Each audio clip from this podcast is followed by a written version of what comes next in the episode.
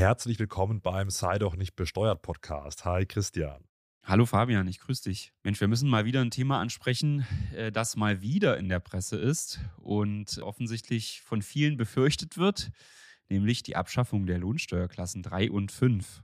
Ja, also laut Information der Bild-Zeitung aus der Donnerstagsausgabe hat die was erfahren und hat unter Berufung auf mit den Vorgängen vertrauten Personen da geschrieben, dass hier Bundesfinanzminister Christian Lindner in Kürze ein umfangreiches Gesetzespaket vorlegen will und äh, sollen die Steuerklassen 3 und 5 für Ehepaare abgeschafft werden. Es gab verschiedene Meldungen, äh, dass es durch die Steuerklasse 4 ersetzt wird oder die Steuerklasse 4 mit äh, Faktor. Das glaube ich eher, denn im Koalitionsvertrag hieß es schon, im Zuge einer verbesserten digitalen Interaktion zwischen Steuerpflichtigen und Finanzverwaltung werden wir die Kombination aus den Steuerklassen 3 und 5 in das Faktorverfahren der Steuerklasse 4 überführen, das dann einfach und unbürokratisch anwendbar ist und mehr Fairness schafft. Warum Fairness und was die Steuerklassen 3, 5, 4 und 4 mit Faktor sind und vielleicht auch noch was die anderen Steuerklassen sind, da lass uns doch mal heute drüber sprechen, Christian. Ja, genau. Das, das ist, glaube ich, ganz wichtig, dass wir das nochmal aufklären. Ich glaube, wenn man heiratet und sich dann steuerlich zusammen veranlagen kann, kann ich zumindest als Steuerberater im, aus meiner Erfahrung berichten, dass sofort alle sagen, um Gottes Willen, wir müssen die Steuerklassen wechseln. Und warum ist das so? Weil man natürlich durch diesen Steuerklassenwechsel unterjährig schon vor Abgabe der Steuererklärung ganz erhebliche Steuervorteile erzielen kann. Und deswegen sind natürlich jetzt auch viele etwas aufgeregt, äh, wenn man liest, die Steuerklassen 3 und 5 sollen abgeschafft werden. Fabian, willst du diese Vorteile da vielleicht nochmal kurz beschreiben? Ja, die Frage ist, ob es so ein wahnsinniger Vorteil ist. Ja, weil du hast gesagt, unterjährig und so ist es auch. Also ich habe halt einen Liquiditätsvorteil, da ich früher, mal flapsig gesagt, die Kohle auf dem Konto habe. Ich habe aber insgesamt, wenn ich eine Steuererklärung abgebe und die muss ich abgeben, wenn beide arbeiten und in der Steuerklasse 3 und 5 sind, ja, dann wird es am Ende des Jahres beziehungsweise dann im Folgejahr mit der Steuererklärung wieder glattgestellt. Also ich habe zwar dann unterjährig mehr Nettogehalt auf dem Konto, aber muss es mitunter auch wieder zurückzahlen, denn die Steuerbelastung, das ist, glaube ich, ganz, ganz wichtig, ist in jeder Steuerklasse dieselbe. Ich muss eben dann, wenn beide arbeiten und drei und fünf haben als Steuerklasse, da die Steuererklärung abgeben und dann wird es glattgestellt. Also es ist nicht wirklich ein Steuervorteil, wenn man die Steuerklasse wechselt. Mhm. Aber natürlich bei der Auszahlung und äh, letztendlich ist ja die, geht die Steuerklasse 3 und 5 ja einfach von so einer pauschalen Verteilung äh, des Einkommens aus, nämlich dass ein Ehepartner mehr verdient und ein Ehepartner entsprechend weniger. Und das passt natürlich in vielen Fällen nicht so, sodass es eigentlich natürlich auch äh, im Zweifel dann, nachdem man einmal diese Steuerklasse gewählt hat, dann ein höheres Gehalt ausgezahlt bekommen hat. Vor allem natürlich der Partner, der mehr verdient, der profitiert ja durch diese Steuerklassenwahl, kriegt dann mehr ausgezahlt von, seinen, von seinem Arbeitgeber.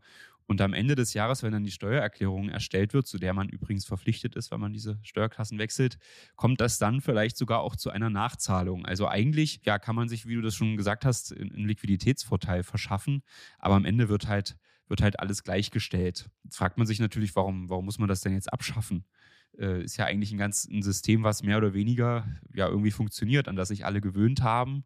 Äh, warum will man das überhaupt reformieren? Ja, vielleicht muss man nochmal dazu sagen, das Ehegattensplitting, also der Steuervorteil in der Ehe, soll nicht abgeschafft werden. Das ist gar nicht geplant. Das heißt, diesen Steuervorteil hat man weiterhin, wenn man heiratet. Dann kann es ja mitunter ein paar hundert Euro Steuerersparnis bedeuten, wenn man sehr unterschiedlich verdient, sogar ein paar tausend Euro, da man sich eben gemeinsam zu der Einkommensteuer veranlagen lassen kann und mit einer Zusammenveranlagung dann die Freibeträge doppelt genutzt werden können. Und selbst wenn jemand jetzt äh, in der Ehe äh, nichts oder weniger verdient, kann man eben dann über eine Zusammenveranlagung, dass man dann beide Einkommen in den Topf schmeißen kann, mal flapsig gesagt, dann diese Steuervorteile mitnehmen. Also das können ein paar hundert Euro sein, es können auch ein paar tausend Euro sein. Ich glaube, ich habe mal ausgerechnet, wenn es wahnsinnig unterschiedlich ist, also da irgendwie die, jemand, sagen wir mal, die Frau eine Million verdient und, und der Mann gar nichts, dann sind wir irgendwo bei, ich glaube, 19.300 Euro etwa Steuerersparnis, aber das ist natürlich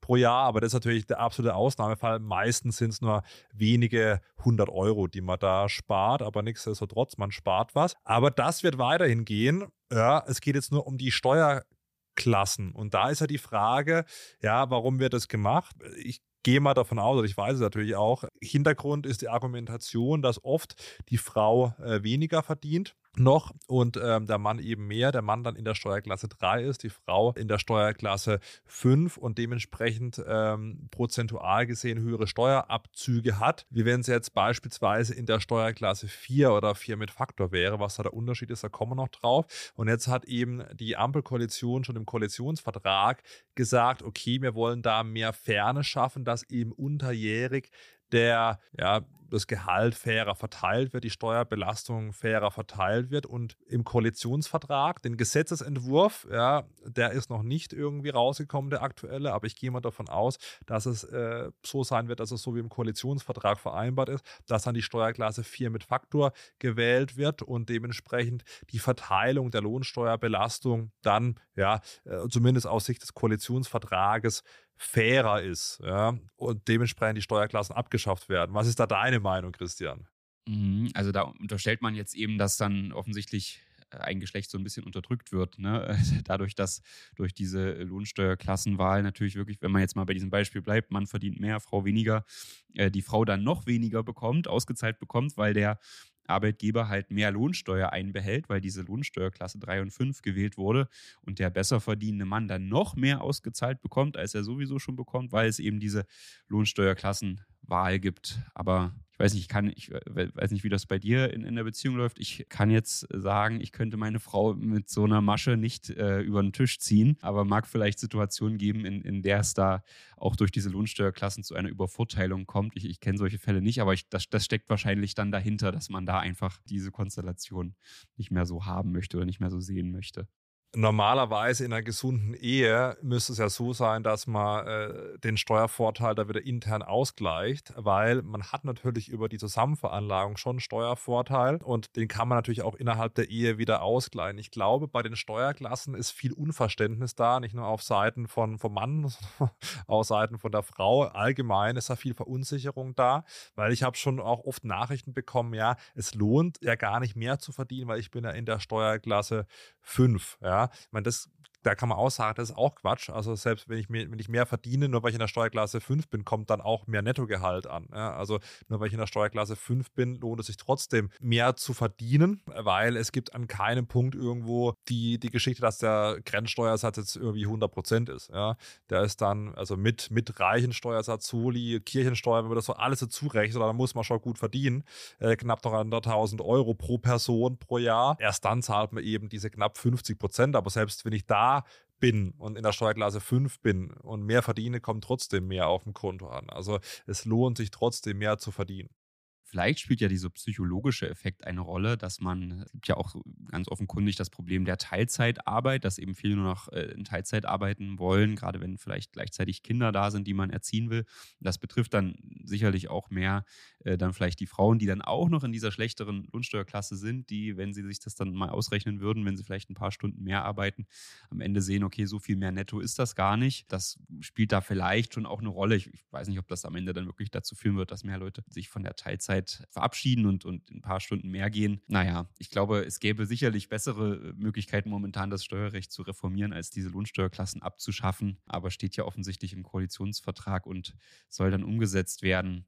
Wo man sich vielleicht drüber streiten kann, Fabian, ist ja auch das Thema mit dem, mit dem Elterngeld. Also diese Lohnsteuerklassenwahl 3 und 5, ja, die da dann dazu führt, wie wir schon gesagt haben, dass man unterjährig schon mal ein bisschen mehr Nettogeld ausgezahlt bekommt, einfach weil vom Lohn weniger oder mehr Lohnsteuer einbehalten wird.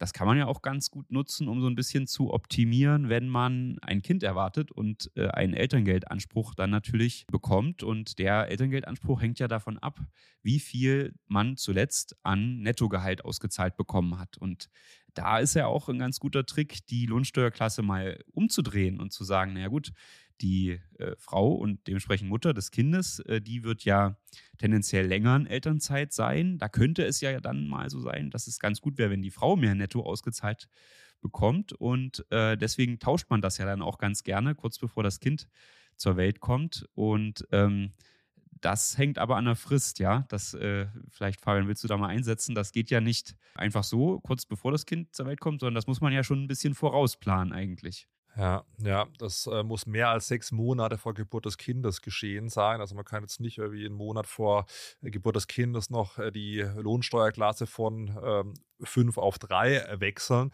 um dann eben mehr Elterngeld zu bekommen. Oft, du sagst es, ist es so, dass äh, es tendenziell eher die Frau ist, die dann von der Steuerklasse 5 in 3 wechselt, um eben länger und mehr Elterngeld zu bekommen. Diese Möglichkeit wird auch, wenn jetzt dieses Konstrukt jetzt kommt durch die Steuerklassenabschaffung, das wird dann genommen ja, und dementsprechend bekommt man dann weniger Elterngeld. Da, wie du es erwähnt hast, sich das Elterngeld auf Basis des äh, Nettogehalts äh, berechnet und das ist dann tatsächlich ein Nachteil, ja, weil das bekomme ich auch nicht irgendwie über der Steuererklärung oder so wieder. Wenn der Anspruch weg ist, ist er weg und dementsprechend kann es natürlich sein, dass es dann auch nicht mehr so fair ist, diese Abschaffung der Steuerklassen 3 und 5, da dann die Frau oder auch wenn der Mann dann länger in Elternzeit geht, länger Elterngeld bekommt, kann natürlich auch sein, dann eben weniger Elterngeld ausgezahlt bekommt. Das ist der eine Nachteil. Der andere Nachteil ist, es gibt ja wieder Zinsen, ne, so, und dementsprechend äh, bekommt man das Geld dann nicht mehr früher durch die Steuerklasse 3 und 5, wenn die abgeschafft werden. Mitunter nimmt sich dann der Staat in der Konstellation dann einen relativ günstigen Kredit, ja, da man erst dann irgendwie äh, 15 Monate später das verzinsen muss und dementsprechend das Geld dann ja, unverzinst von den Bürgern und Bürgerinnen kommt. In dem Fall, wo eben über 3 und 5 mehr ausgezahlt werden würde, ist da die Frage, ist, ist das dann so fair, ja? Ja, ja, auch ein interessanter Aspekt mit den Zinsen. Ich will vielleicht noch mal einen Gedanken äußern zu dem Thema Elterngeld. Das finde ich ja vielleicht gar nicht so schlecht, dass dieser Trick äh, wegfällt. Prinzipiell bin ich natürlich immer für solche Tricks zu haben und freue mich darüber, dass es das gibt, dass man äh, auch hier und da äh, bei dem Thema Elterngeld vielleicht als Steuerberater mal noch was empfehlen kann. Aber eigentlich ist es ja auch blöd, dass also zum Thema Gerechtigkeit zahlt das ja nicht viel ein. Ja, eigentlich müsste das Steuersystem ja so ausgestaltet sein, dass es solche Tricks nicht braucht. Und wenn man jetzt vielleicht schlecht beraten wurde oder keinen vorher gefragt hat, ähm, bevor man jetzt eben äh, das Kind bekommt, um den Elterngeldanspruch zu optimieren und man dann schlechter dasteht als äh, die Person, die sich hat beraten lassen, das ist ja irgendwie auch doof. Also das, so sollte so ein Steuer- oder Sozialsystem ja eigentlich nicht sein. Also ich glaube, dass dieser Trick dann wegfällt, ja, mein Gott, das, äh, da bin ich jetzt nicht traurig drüber. Das ist, glaube ich, ganz gut sogar. Aber ansonsten, wie gesagt, am Ende führt es ja auch dazu, dass man erstmal in der schon von Bürokratie äh, erschlagenen Wirtschaft jetzt nochmal ein Thema hat. Gerade so, wenn ich an unsere Kollegen denke, die hier die Löhne rechnen. Äh, die, die, am besten wird es dann natürlich umgesetzt unterjährig, dass man die Lohnabrechnung alle nochmal korrigieren darf. das wäre dann wieder so typisch, äh, wie das zuletzt auch immer mal passiert ist. Davor haben natürlich alle ein bisschen Angst und deswegen bin ich auch ein bisschen skeptisch ob das, ob das jetzt sein muss. Ja, fällt da noch ein kleiner Appell an die Politik. Also ich hoffe jetzt nicht, dass da jemand auf die Idee kommt, das unterjährig umzusetzen oder, oder rückwirkend umzusetzen. Also ähm, ich würde mal sagen, so blöd ist keiner, aber wenn man sich so äh, Lohnabrechnungen und, und rückwirkende Änderungen vom Arbeitnehmerpauschbetrag und so weiter in der Vergangenheit anschaut, dann kann das schon gut sein, dass eine rückwirkende Änderung oder eine unterjährige Änderung der Lohnsteuerklassen 3 und 5 doch noch kommt. Also hier der Appell an die Politik. Also es wäre schon sinnvoll, wenn man das nicht vor dem 01.01.2025 macht äh, und nicht irgendwie entweder rückwirkend zum 01.01.2024 oder irgendwie dann zum 1., was weiß ich, 6.2024. Ähm, normalerweise wird man sagen, auf die Idee wird keiner kommen, ja, das rückwirkend irgendwie zu machen. Aber wenn man, wenn man sich die Lohngeschichten der letzten zwei Jahre anschaut, dann muss man fast schon sagen, wahrscheinlich kommt es rückwirkend oder wahrscheinlich wird es irgendwie äh, dann mitten im Jahr angepasst. Also da nochmal, also die Politiker sind ja und die Politikerinnen sind ja nicht so in der Praxis drin, aber es führt, ich weiß es nicht, ob es bei, bei äh, Mitarbeiter, Mitarbeiterin äh, auf Freude stößt, wenn man jetzt rückwirkend die Lohnsteuerklassen abschafft oder unterjährig diese Regelung ändert. Ich glaube, äh, wenn die irgendwas von Gesetzesänderungen hören, ganz egal in welchem Bereich, Lohnsteuer, Sozialversicherung, den, äh, die, da ballt sich sofort die Faust in der Hosentasche, das kann ich dir sagen, weil das in den letzten Jahren wirklich nicht so besonders äh, gut war. Und äh, du hast es gesagt, es sollte eigentlich zum Jahreswechsel sein. es muss natürlich ein bisschen Vorlaufzeit da sein, dass sich die Softwareanbieter zum Beispiel auch darauf einstellen können, dass man dann eigentlich ab dem 1.1.25 zum Beispiel überhaupt äh, in der Lage ist, einfach mal so eine richtige Lohnabrechnung zu machen. Und äh, da ist es sicherlich gut, das mindestens mit einem halben Jahr Vorlaufzeit zu beschließen, was jetzt sicherlich schon wieder ein bisschen knapp wird. Ja, da, das, das ist wirklich ein guter Appell. Das, den unterstütze ich auf jeden Fall. Ja, aber wenn man jetzt sieht, was im Wachstumschancengesetz passiert, ist immer noch nicht final durch. Jetzt hat man sich so teilweise geeinigt, aber es muss trotzdem noch vom Bundesrat äh, beschlossen werden. Und das hat ja auch alles, da werden auch einige rückwirkende Änderungen noch kommen. Und wenn man mal ein Jahr zurückdenkt, dann ist der äh, Arbeitnehmerpauschbetrag, der damals von 1200 auf 1230 Euro erhöht wurde. Also wirklich eine Erhöhung, die man eigentlich nicht merkt, äh, außer in der Lohnabrechnung, die dann rückwirkend geändert werden musste. Also das ist schon muss ich sagen, also im Gesetzgebungsverfahren absurd, was da, was da abgeht. Ja. Hast du eigentlich das, also da haben wir ja in den letzten Folgen noch gar nicht drüber gesprochen, aber es finde ich fast ein bisschen am, amüsant, wenn es nicht so traurig wäre mit dem Wachstumschancengesetz. Da war ja für unsere nicht mehr wachsende Wirtschaft ein Stimulus vorgesehen, ja, dass man eben durch verbesserte Abschreibungen und äh, so weiter eben Investitionen anregt. Das ist ja der Plan mit dem Wachstumschancengesetz. Da gab es ja wirklich viele ganz vernünftige Maßnahmen. Sofortabschreibungen von Investitionen, Investitionsprämie, stelle ich mal in Klammern, ob das jetzt sinnvoll war, aber es gab schon einiges, ne, was da vorgesehen war. Und das wurde jetzt Stückchen für Stückchen abgeschmolzen und aus einem Paket, was ursprünglich mal 10 Milliarden Entlastung bringen sollte, sind jetzt noch 3 Milliarden geworden. Und selbst diese 3, Millionen, äh, 3 Milliarden hat ja jetzt die CDU zuletzt gestoppt, weil sie zu, also im, im Bundesrat, weil sie zur Bedingung machen wollte, dass die Landwirte jetzt doch noch ihre äh, Subventionen äh, behalten dürfen. Das war ja schon fast, also da hätte man gedacht, das ist jetzt eine Komödie, aber äh, das ist ja wirklich so gewesen. Und da wird ja jetzt zuletzt, also jetzt diese Woche wohl auch noch darüber verhandelt, abschließend. Wie stehst du dazu? Das ist ja schon so ein bisschen absurd eigentlich, oder? Ja, also man muss sich ja vorstellen, dass eigentlich geplant war, das 2023 zu beschließen. Jetzt am 21. Februar gab es zwar so ein Verhandlungsergebnis, aber die Zustimmung vom Bundesrat ist ja trotzdem damit nicht gesichert. Also es wird am 22. März es dann zu einem Showdown kommen. Ja, und da wird dann erneu erneut abgestimmt und ähm, die Länder müssen äh, dementsprechend zustimmen, damit das Wachstumschancengesetz eben in Kraft treten kann. Und die Ampel hat ja schon gesagt, hier, die Union soll mal zustimmen. Ja, ich aus meiner Sicht, das ist jetzt, glaube ich, 3,2 Milliarden Euro, wenn ich es richtig im Kopf habe, ähm, wie du gesagt hast, richtig abgeschmolzen. Und jetzt, also das kostet am Ende, äh, wenn man, wenn da das ganze Land beschäftigt wird, am Ende fast noch mehr. Also äh, aus meiner Sicht sollte man zumindest mal dem abgespeckten Paket mal zustimmen Ende März, weil sonst haben wir dann irgendwann Mitte des Jahres irgendwelche rückwirkenden Änderungen. So haben wir es zumindest mal bei der ersten Jahreshälfte. Aber das ist schon, also das ist wie, das ist echt eine, eine Komödie. Ja, und wenn ich halt Deutschland sehe und wie die Wirtschaft wächst oder auch nicht wächst, dann ist halt die Frage, ob man da dem Land was Gutes tun, wenn wir so äh, die Gesetze beschließen. Also Spoiler, nein. ja, ja, klar. Also da, da, das, das sollte man anders angehen, ja. Zumal jetzt hat ja irgendwie, also ich habe es am Wochenende gelesen, der CDU-Ministerpräsident Haselhoff aus Sachsen-Anhalt hat äh, ja jetzt wiederum gesagt, das, ist, das Paket ist ihm zu klein, er kann deswegen nicht zustimmen. Ja, gut, also ja. Das also, ist wirklich ein bisschen verrückt.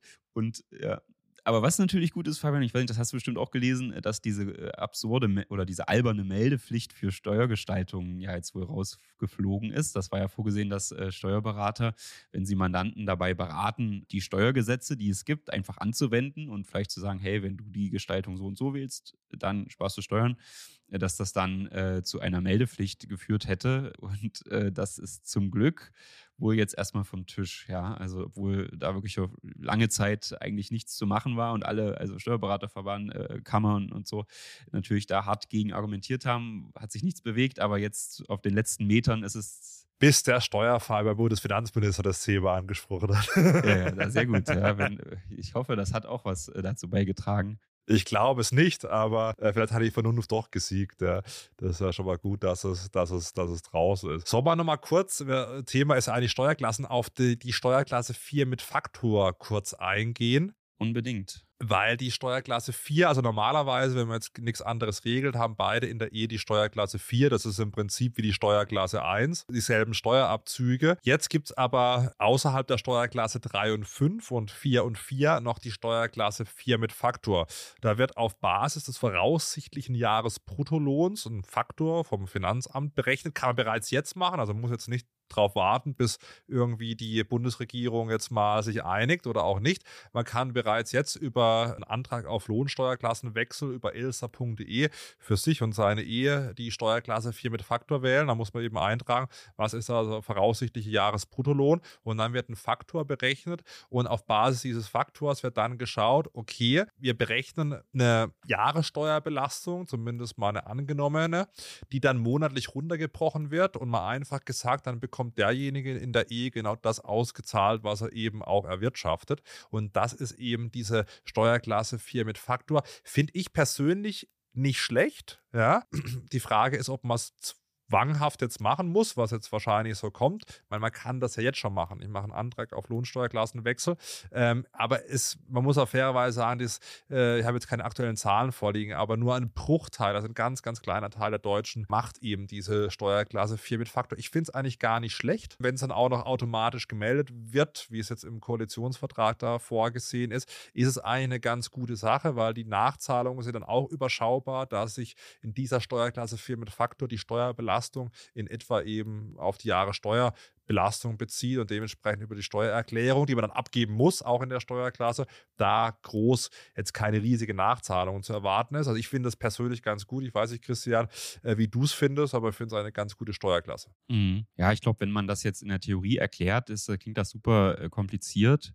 Äh, mit diesem Faktor und auch im Gesetz und so. Das, ist, das leuchtet jetzt nicht sofort ein, aber wenn man das dann eben durch so einen Rechner mal jagt, äh, am Ende sind es ja nicht so viele äh, Daten, die man dafür braucht, vor allem das zu versteuernde Einkommen oder die Einkünfte der, der beiden äh, Partner. Und dann ist es ja doch wieder einfach nachzuvollziehen und zu berechnen. Insofern ist das, glaube ich, am Ende eine ganz sinnvolle Variante, die dann eben auch nicht anfällig ist für Gestaltungen, die ungerecht sind, wie jetzt zum Beispiel das mit dem Elterngeld ja, das, was ich ja zum Beispiel einsehe, dass man da mit den Steuerklassen 3 und 5 so ein bisschen das vielleicht auch ungerechterweise sich dann einen, einen Vorteil äh, verschafft. Und äh, ich, ich glaube, am Ende, wenn man sich darauf einigt, Steuerklasse 4 mit Faktor, das ist, denke ich, auch ein ganz, ganz zufriedenstellendes Ergebnis. Ja, also ich frage mich, äh, klar steht im Koalitionsvertrag drin, aber du hast schon recht, aus meiner Sicht, es gibt so viele Sachen, die man anpacken könnte. Und jetzt packt man diese Geschichte an. Ich bin mal ich meine, die Bild-Zeitung hat ja betitelt, nach den Informationen gibt es ein umfangreiches Gesetzespaket. Ich bin mal gespannt, was da so alles drinsteht und vor allem, ob und wie schnell das durchgesetzt wird. Wenn man jetzt Wachstumschancengesetz äh, ansieht, dann wird es wahrscheinlich dieses Jahr sowieso nichts mehr werden.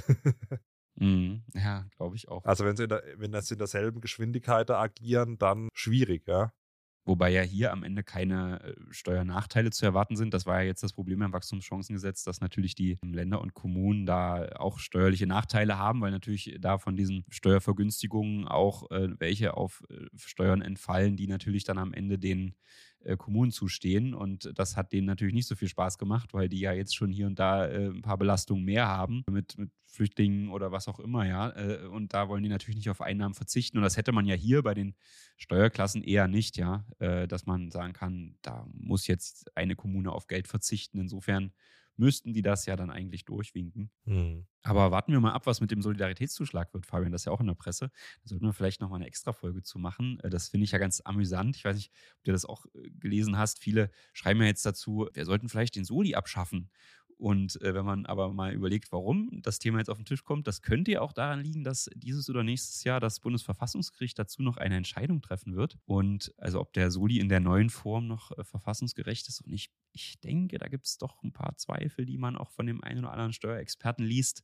Da sollten wir uns vielleicht nochmal gesondert zu unterhalten, weil das eigentlich auch ganz spannend ist. Ja, also da bin ich mal, da bin ich mal äh, gespannt, was da so passieren wird. Ja. Sollen wir nochmal kurz durch die anderen Steuerklassen durchgehen, äh, dass wir es mal äh, zumindest mal noch erwähnt haben. Also äh, die Standardsteuerklasse ist ja im Prinzip die Steuerklasse Nummer 1, wenn man jetzt ledig ist. Ja. Bei der Steuerklasse 2, die gibt es für Alleinerziehende. Da ist vielleicht der Mythos ein bisschen, wenn ich mich jetzt vom alten Partner oder Partnerin getrennt habe, da habe ich immer dann die Steuerklasse 2. Aber wenn ich halt eine Haushaltsgemeinschaft mit einer anderen volljährigen Person, also meistens dann der neue Freund, die neue Freundin, wohne und die zumindest imstande ist, was zum Haushalt beizutragen, und das ist ja der Regelfall, dann bin ich nicht mehr in der Steuerklasse 2. Ja, das ist vielleicht auch ganz, ganz wichtig zu wissen. Und diese Steuerklasse 2, die ist ja schon ganz erheblich von Vorteil, ne? weil da gibt es ja diesen Entlastungsbetrag für Alleinerziehende. Der wurde ja auch nochmal erhöht. Ich mache jetzt gerade mal das Gesetz auf hier live. Der beträgt ja jetzt 4.260 Euro. Also überleg mal, das ist schon äh, eine Ansage, dass man einfach so nochmal 4.260 Euro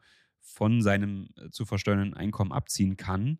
Äh, da sollte man sich vielleicht zweimal überlegen, ob man den neuen Partner einziehen lässt oder diesen Steuervorteil noch mitnimmt. Ja, ich sage da immer nicht nur über Steuern steuern. ja. Wenn der neue Partner, die neue Partnerin äh, den Steuervorteil ausgleicht, ja, ist es vielleicht besser, den oder diejenige äh, einziehen lassen. ja, naja, aber guck mal, im Spitzensteuersatz sind das knapp 2000 Euro im Jahr, ne? die man dann äh, verliert. Ja, klar. Da muss ich aber ganz schön im Haushalt beteiligt werden, ja, würde ich sagen, wenn das, wenn das zur Debatte steht. Genau. Dann Steuerklassen äh, 3 bis 5, inklusive 4 mit Faktor, haben wir ja schon äh, ausführlich abgehandelt. Steuerklasse 6 immer einen Zweit- und Nebenjob hat, also außerhalb des Minijobs, die sind ja nicht in der Steuerklasse 6 abzurechnen. Aber wenn ich jetzt äh, einen ganz normalen Angestelltenjob habe und dann beispielsweise noch einen MIDI-Job, irgendwie so 2000 Euro zusätzlich verdiene, dann ist es eben in der Steuerklasse 6 und da werden am meisten, wird am meisten Lohnsteuer abgezogen. Aber auch da gilt, da muss ich dann auch eine Steuererklärung äh, machen, wenn ich äh, einen Job habe, der in der Steuerklasse 6 abgerechnet werden musste. Am Ende zählt das zu versteuernde Einkommen, was bei der Steuererklärung rauskommt und auf Basis des zu versteuernden Einkommens und nicht auf Basis der Steuerklasse zahle ich eben die Steuern. Das ist vielleicht, kann man nicht oft genug erwähnen. Also die Steuerklassen an sich haben am Ende keinen Einfluss auf die äh, Steuerbelastung. Das ist, denke ich mal, ganz, ganz äh, wichtig zu erwähnen. Mhm. Und mit diesem Stichwort Hauptjob, Nebenjob, ja, also dass dieser Zweitjob dann eben in diese Lohnsteuerklasse 6 führt.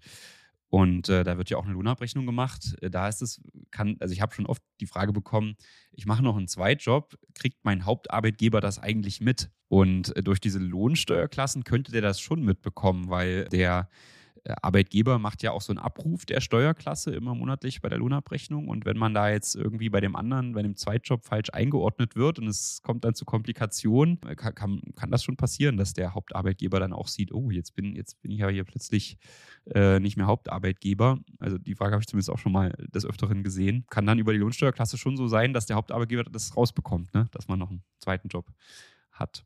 Ja, sehr gut, Christian. Dann sind wir doch mal hier kurz und knackig durch die neuen Pläne der Bundesregierung durch. Also wann das kommt, wie gesagt, wissen wir nicht. Ob es kommt, wissen wir bei der aktuellen Gesetzgebungslage auch nicht. Aber ich tippe jetzt mal hier Steuerfabi Orakel, die Abschaffung der Steuerklassen 3 und 5 äh, wird zum 01.01.2025 kommen. Christian, was sagst du? Ich wette dagegen und äh, denke, das wird, das wird vielleicht kommen, wenn auch das Klimageld kommt. also gar nicht. Hoffe ich. Oder wie auch immer, ja. Also zumindest, es muss auf jeden Fall irgendwie so umgesetzt werden, dass es mit wenig Verwaltungsaufwand einhergeht. Äh, das ist, das ist, glaube ich, das ist das Entscheidende.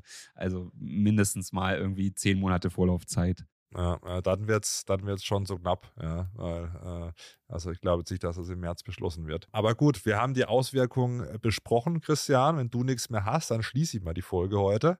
Genau, ja. Äh, vielen Dank, ja, Fabian, für den Austausch und an alle Zuhörer auch vielen Dank für die Aufmerksamkeit und bis nächste Woche.